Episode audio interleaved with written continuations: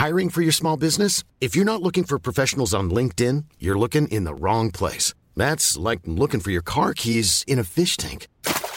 LinkedIn helps you hire professionals you can't find anywhere else, even those who aren't actively searching for a new job but might be open to the perfect role. In a given month, over 70% of LinkedIn users don't even visit other leading job sites. So start looking in the right place. With LinkedIn, you can hire professionals like a professional. Post your free job on linkedin.com/people today. In a sudden flash, it all comes clear. It's a eureka moment, an epiphany. Hi, I'm Marcus Smith, host of the Constant Wonder podcast. The world offers marvel, meaning, and mystery around every single corner. In nature, art, science, culture, history, we talk everything from bees and beetles to obelisks and asteroids. Experience the thrill of transformative encounter. We'll bring more wonder to your day. Listen to Constant Wonder wherever you get your podcasts. Hello and welcome to another installment of History Hack. It's World War II today, and we are making up for being utterly negligent, aren't we, Alina? Completely. We've been so negligent of World War II, I blame Alex. Anyway, moving on very swiftly. I think we're negligent about this one aspect of World War II. I don't think anyone can say we're not giving it coverage. It's got a day a week. That is also true. But, you know, if it was me, it'd be World War II every day. But yeah, but then everyone would not listen to us because that's what James Holland does and he's more famous. That is also true. But anyway, we are doing something actually really interesting today. So we've got with us Sam Wallace. He's a PhD student at the University of Leeds. And he's specialising in something that we've not covered on this podcast yet, which is the Tunisian campaign. So welcome, Sam. Hello. He's so nervous. Apologies. Stop being nervous. It's fine. We're not that scary. Well, you can be. You're scary. Your face is scary. Everything about you is scary. See, Sam, there's nothing to be afraid of here. We're just daft. Okay. We're going to talk about the North African campaign, and we're going to start with 1942 and Operation Torch, which is the Allied invasion of North Africa. See, I know stuff. Set the scene for us, because many people know what was happening in Europe or the Pacific at the time, but as we've been discussing before we came on air, people aren't that hot on North Africa, are they? They're hot on some bits of North Africa, and by bits I mean El Alamein. That's about it.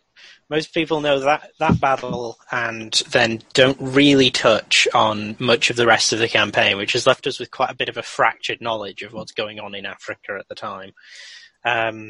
So just a brief rundown of when it starts. That's June 1940 with the collapse of France. Italy decides to take advantage, declares war on France, and subsequently declares war on Britain as well and invades Egypt. This then leads into a British counterattack in Operation Compass in December of 1940, and then with the driving back of the Italians across the North African desert back into Tripolitania.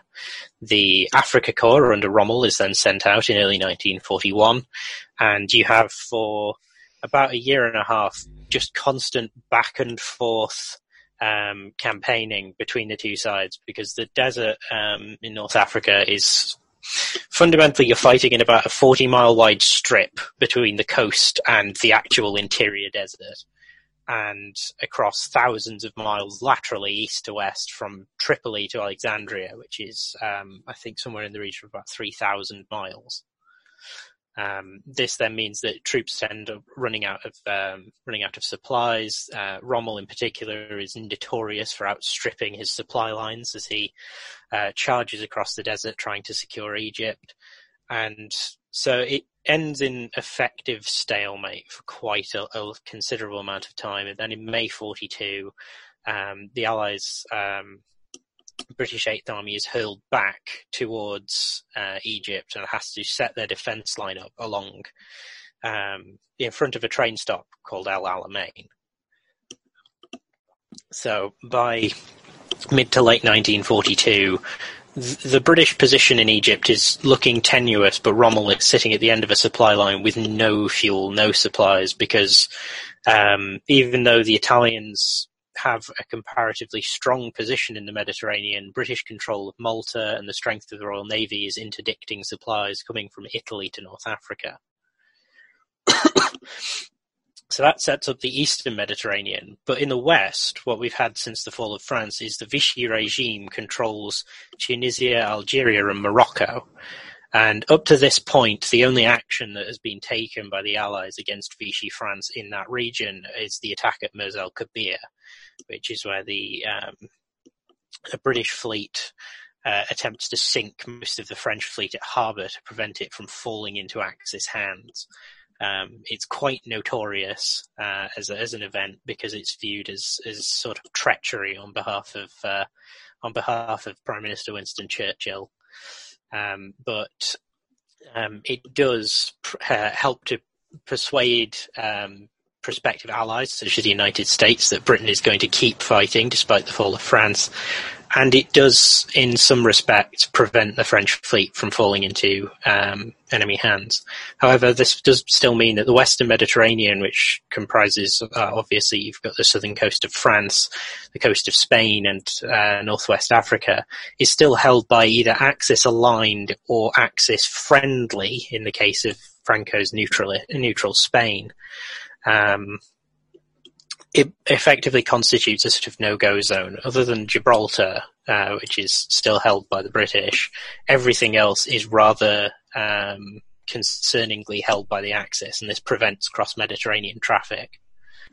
So you've already said that the Allies at this point are already in Egypt. We all know about El Alamein, which me included.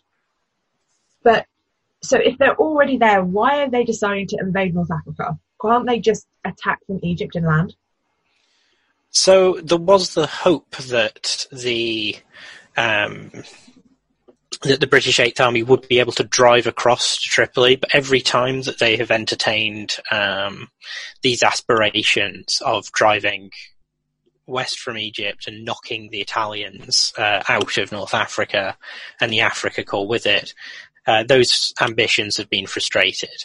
So initially, starting sort of 1941 and then moving onwards, British strategic planners start contemplating what is called Operation Gymnast, which is the idea that they're going to springboard into northwest Africa and then threaten the Axis position there from the rear.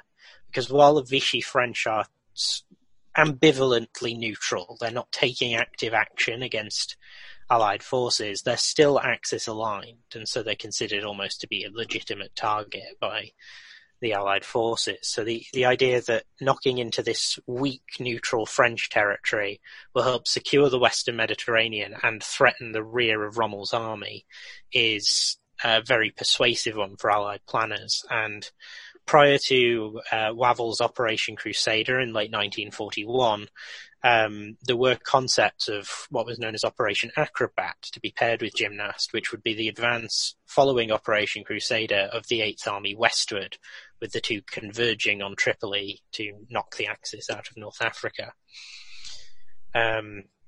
This does start to change when the Americans join the war in December 1941. So yeah, let's move on to that next then. What role did America play in this? So initially, the planning that that America had envisaged for the Second World War was a hope to concentrate on the Pacific. However, these hopes are rather swiftly dashed when they are persuaded round to what is regarded as the Germany First policy at a lot of the inter-Allied conferences. And this then follows with a decision to work out an Allied grand strategy at the Arcadia conference.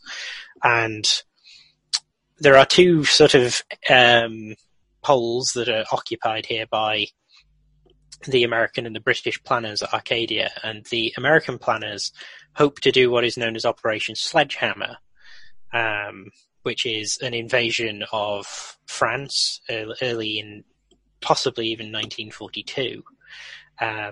However, this then gets pushed back against by the British chiefs of staff, particularly Alan Brooke, who do not view this as a feasible solution because any number of divisions that they could put into French territory at this point, Allah was done in Operation Overlord. The possibility that the Germans would counterattack with a considerably overwhelming force and just demolish the bridgehead was too disastrous to contemplate.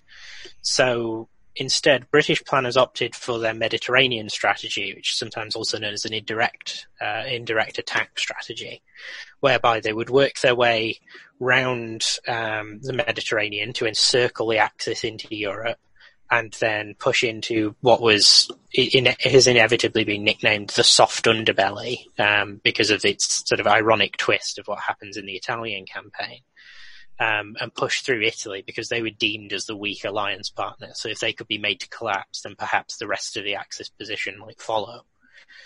So following that, you then get this, what is known as the transatlantic essay contest, whereby Churchill tries to persuade Roosevelt round to the idea of invading French North Africa as a preliminary to beginning an invasion of Mediterranean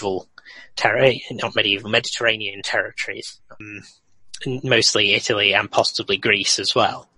And this is becomes known as Super Gymnast in early 1942. And it's a UK and US planned invasion of French Africa. However, finally in, I think, the end of May 42, Roosevelt gets persuaded round to the position, and they change the name to Operation Torch. And that is the finalized form of what will become the invasion of North Africa. So you've mentioned Operation Torch. Let's stick with that. Can you give us an overview of what happened? Okay, so from the decision made to undertake Operation Torch, a Allied planning staff was formed in London very quickly afterwards.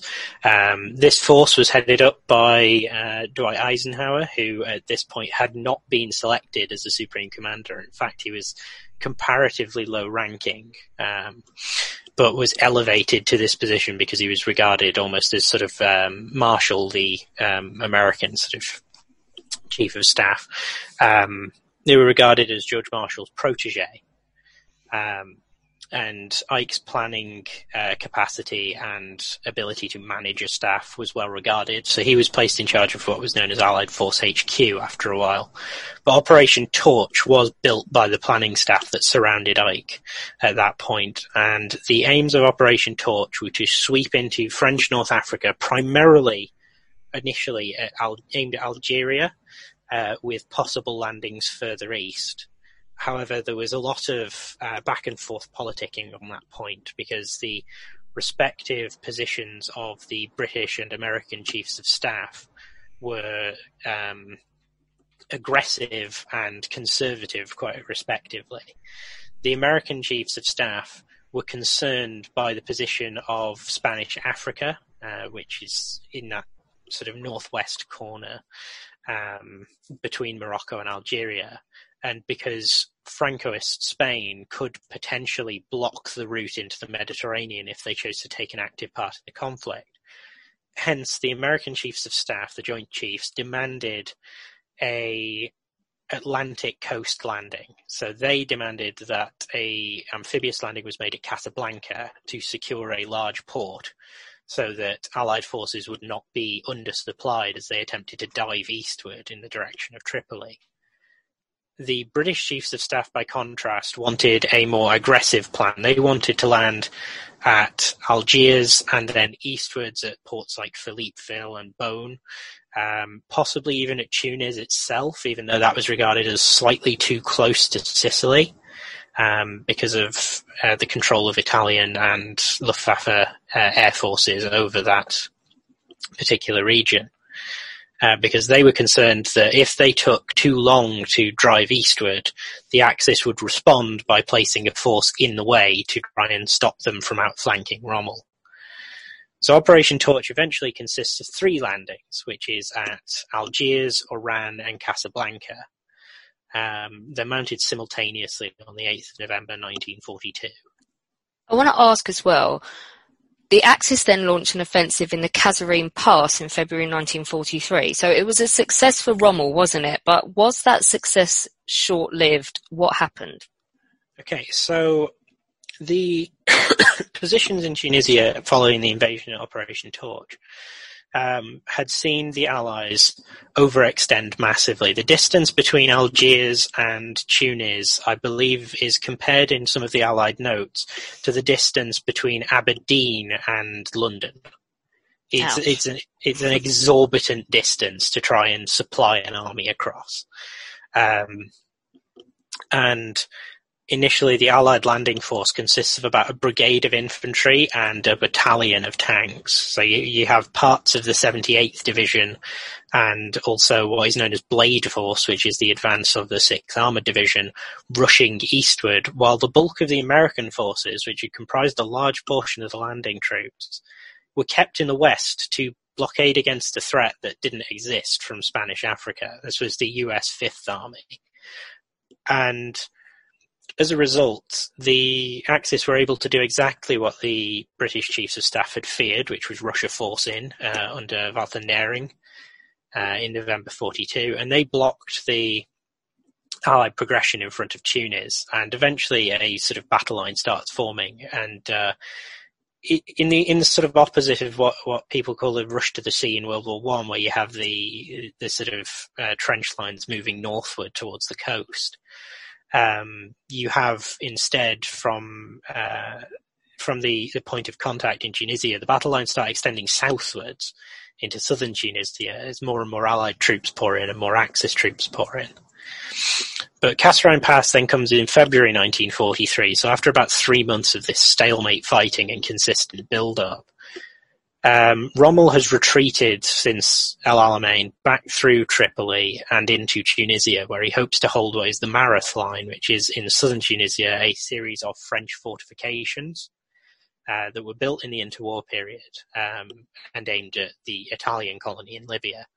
They're slightly outdated fortifications, but he hopes that this will provide him with at least a position where he can hold off Montgomery's advancing 8th Army. But Monty's 8th Army isn't in Tunisia yet, it's still at Tripoli. And so in February 1943, you have von Arnim, who is commanding the 5th Panzer Army, and Rommel, who is commanding his German-Italian Panzer Army, both decide to launch a combined offensive west at the Allied troops in moving from Algeria into Tunis, because the hope there is that they'll be able to prevent what is effectively this sort of bear trap that the Allies have constructed, where the 8th Army is advancing from the east and the 1st Army and US 2nd Corps from the west will just eventually sort of snap shut like the jaws of a trap. So Kasserine Pass is the attempt to lever open these jaws before they can close. And it's aimed into southern Tunisia at the US 2nd Corps, who are holding a very wide and dispersed front, but also holding some of the important passes through the Atlas Mountains. The Atlas Mountains runs north-south through western Tunisia and then sort of curves around to the west and through southern Algeria. And holding the passes through these mean that you hold the important roads for supply. So Rommel hurls his troops forward to try and rout the US 2nd Corps, while von Arnim launches a similar offensive. These two offensives are called Frühlingswind and Morgenluft. Spring wind and morning air. These offensives smash into the US 2nd Corps, who are sort of piecemeal deployed across much of southern Tunisia. And probably the most important early engagement is at Sidi Bouzid, which is where a large portion of the US 1st Armoured Division is placed, as well as parts of the US 34th Infantry Division. And many of their battalions are deployed too far apart to be mutually supporting. So when the veterans of the Africa Corps come smashing through the area, they just bypass lots of these, surround them, mop them up, and march the Americans off as prisoners. And large portions of the US 2nd Corps disintegrate early on.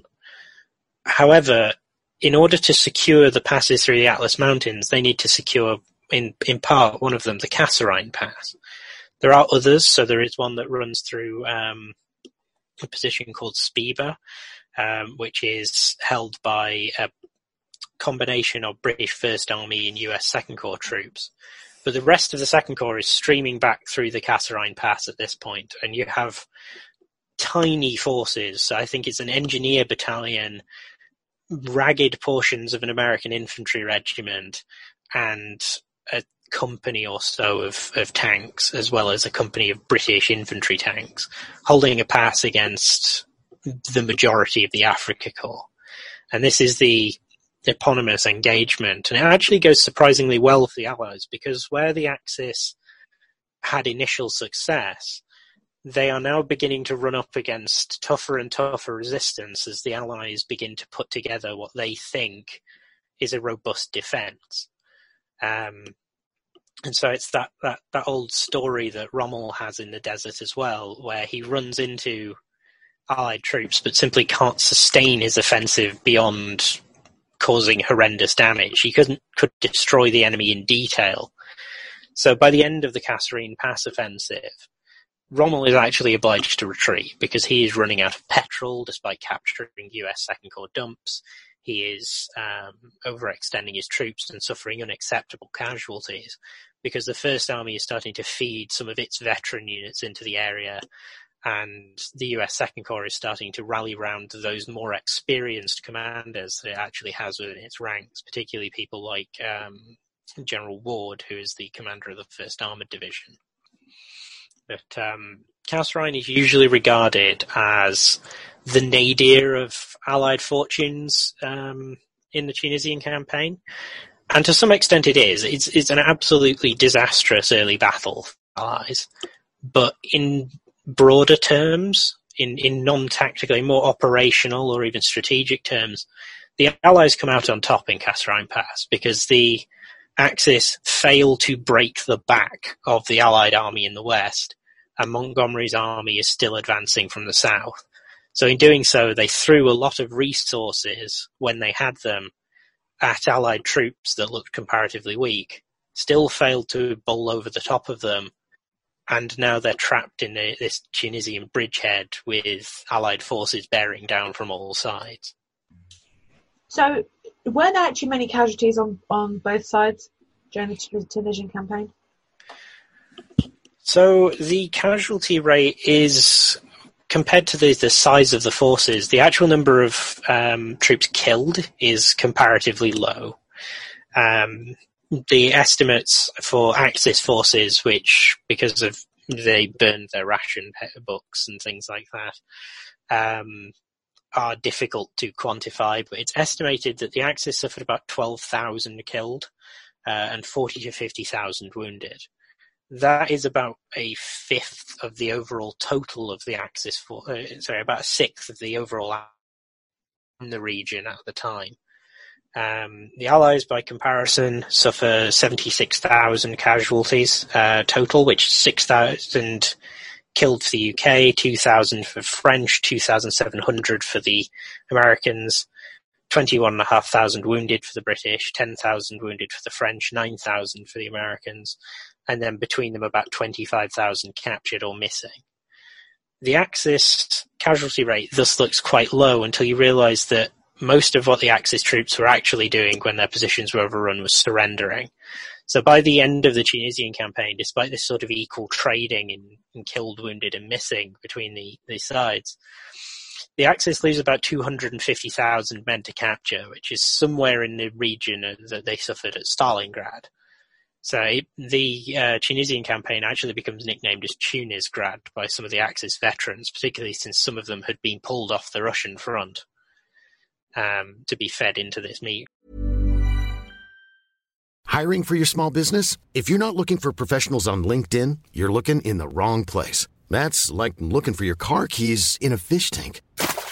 LinkedIn helps you hire professionals you can't find anywhere else, even those who aren't actively searching for a new job but might be open to the perfect role. In a given month, over 70% of LinkedIn users don't even visit other leading job sites. So start looking in the right place. With LinkedIn, you can hire professionals like a professional. Post your free job on linkedin.com/people today. Quality sleep is essential. That's why the Sleep Number Smart Bed is designed for your ever-evolving sleep needs. Need a bed that's firmer or softer on either side? Helps you sleep at a comfortable temperature? Sleep Number smart beds let you individualize your comfort, so you sleep better together. J.D. Power ranks Sleep Number #1 in customer satisfaction with mattresses purchased in-store. And now, save 40% on the Sleep Number Limited Edition smart bed for a limited time. For J.D. Power 2023 award information, visit jdpower.com/awards. Only at Sleep Number stores or sleepnumber.com. Right. The Tunisian campaign, it has some quite well-known commanders, doesn't it? For example, Patton, Montgomery and Rommel. Can you give us a brief overview of them in North Africa? Okay, so our primary...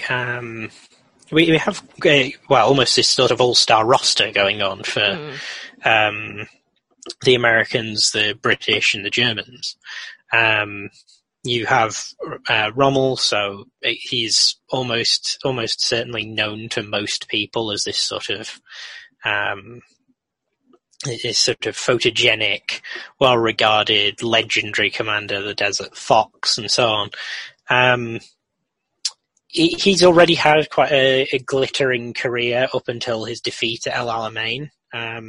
He does not secure this very well in Tunisia. He's been indicted on the strategic level for outrunning his supply lines time and time again during the campaign in the Western Desert.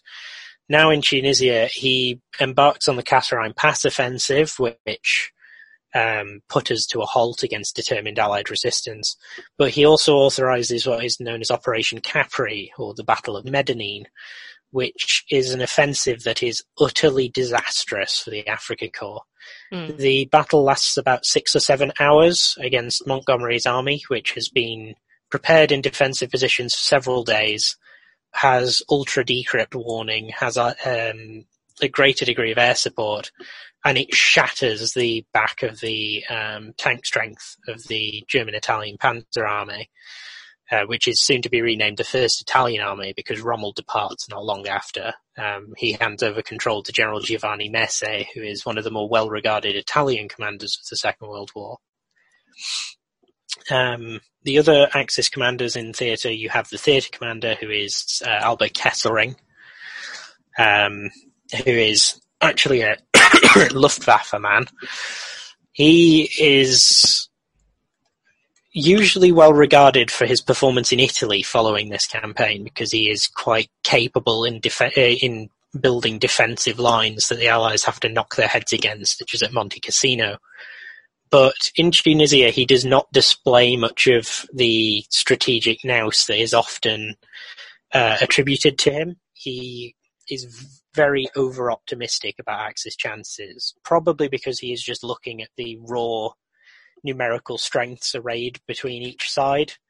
The supply lines to Tunisia are what he really underestimates. Aside from that, you have Hans-Jürgen von Arnim, who is the commander of the 5th Panzer Army, who is a Russian veteran, almost the opposite to Rommel in some instances. He's a straight-laced Prussian aristocrat, reasonably competent, but used to actually fighting in the Russian steppe, where he has room to manoeuvre. Whereas his performance in Tunisia is middling.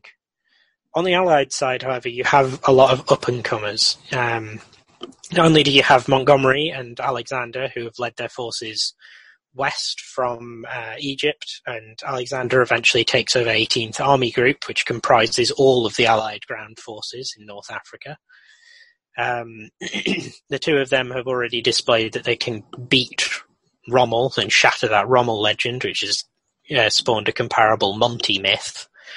But also Alexander demonstrates a sort of firm hand of Army Group command that would later define him in Italy. And the two of them represent quite an effective and highly experienced team. That's not so much kept up by the third member of the British command team in Tunisia, which is General Kenneth Anderson, who most people will not have heard of at all. I have, because his brother-in-law is in my Eton book. He died in 1918, and he was he not a governor of Gibraltar after the war? He was. Boom. So somebody has heard of him. I've just shocked you completely, haven't I? One person has heard of him. And Well, it's actually, yeah, it's actually quite staggering that you do know of him, though, because he has none of the reputation of other Allied commanders, other British commanders, even in the Second World War. He was also a divisional commander during the retreat to Dunkirk. He held control of Southern Command during the sort of 1940-41 period.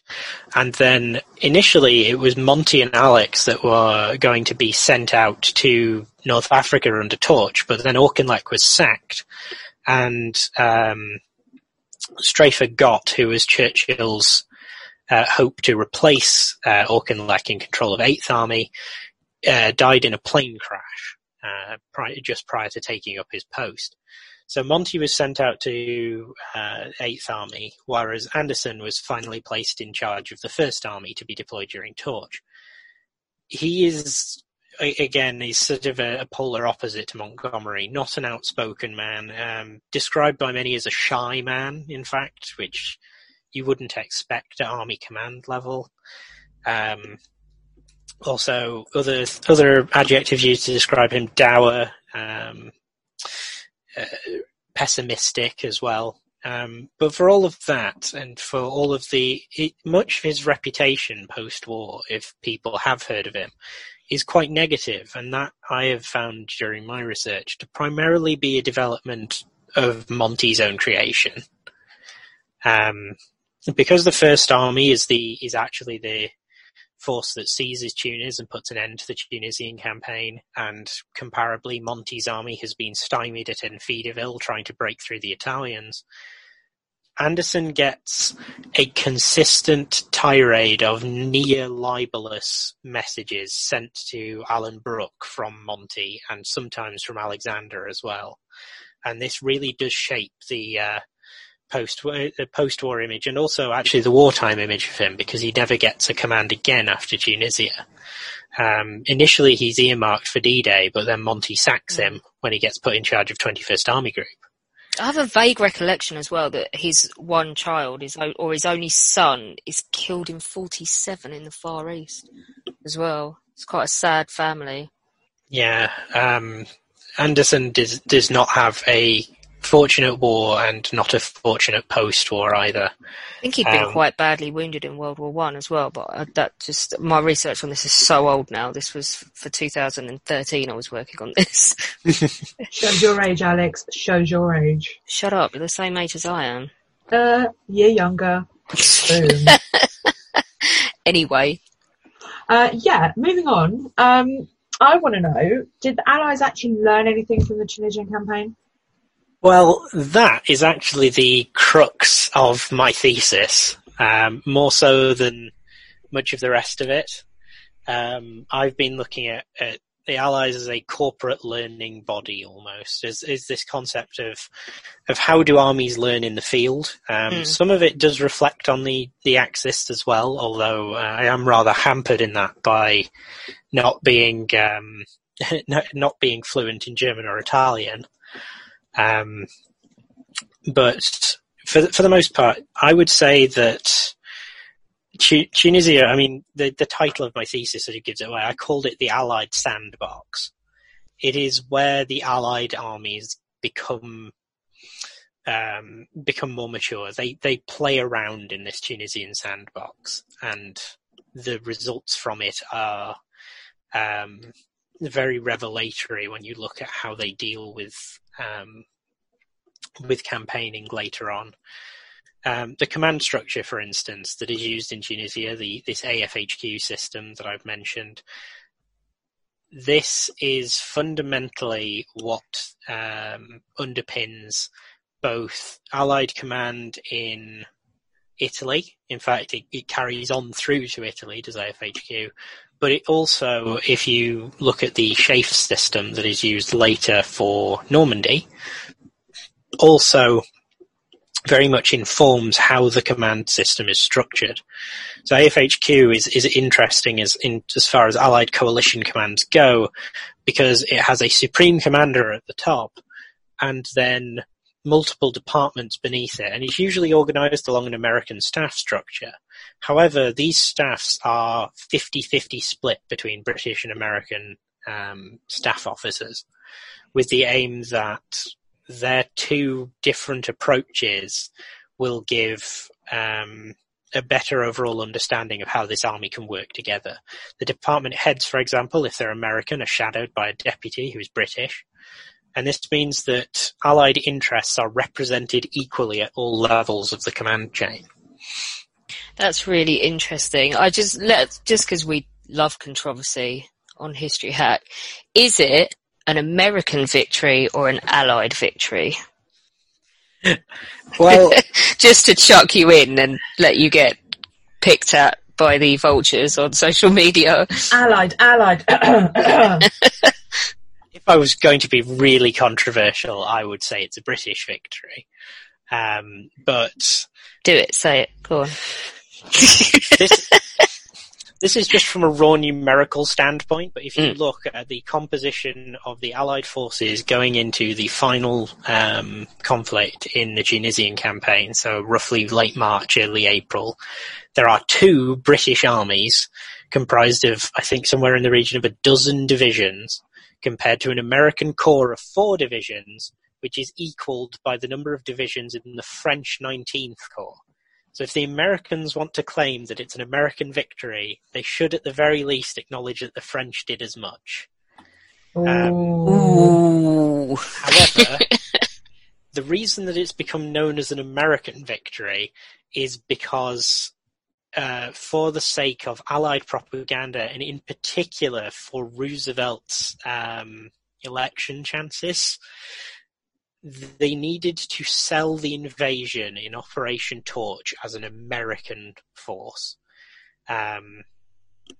because it needed to be shown that the Americans were doing things in the European theatre to avoid any pressure from the American public to put more resources into the Pacific to fight the Japanese instead. So what you get during this campaign is this constant and concerted attempt to make out that this is an American-led operation, when in fact, while the Americans do come to number more troops in North Africa by the end of the campaign, most of the fighting on the ground is being done predominantly by British troops. Sam, I want to thank you for coming to join us and giving us this amazing overview of a forgotten campaign. I mean, not necessarily completely forgotten. Some people remember it, but not as well known as all the others, for example, D-Day or Operation Barbarossa. So thank you for joining us. Oh, thank you for having me. Absolutely. And if you want to come back and hone in on one thing that particularly interests you, I know people would love to hear about it. I might take you up on that offer. Thank you very much. Join us tomorrow when we will be talking to Dan Spencer all about the Wars of the Roses, but not from the traditional point of view. So join us for that. Planning for your next trip? Elevate your travel style with Quince. Quince has all the jet-setting essentials you'll want for your next getaway, like European linen, premium luggage options, buttery soft Italian leather bags, and so much more. And is all priced at 50 to 80% less than similar brands.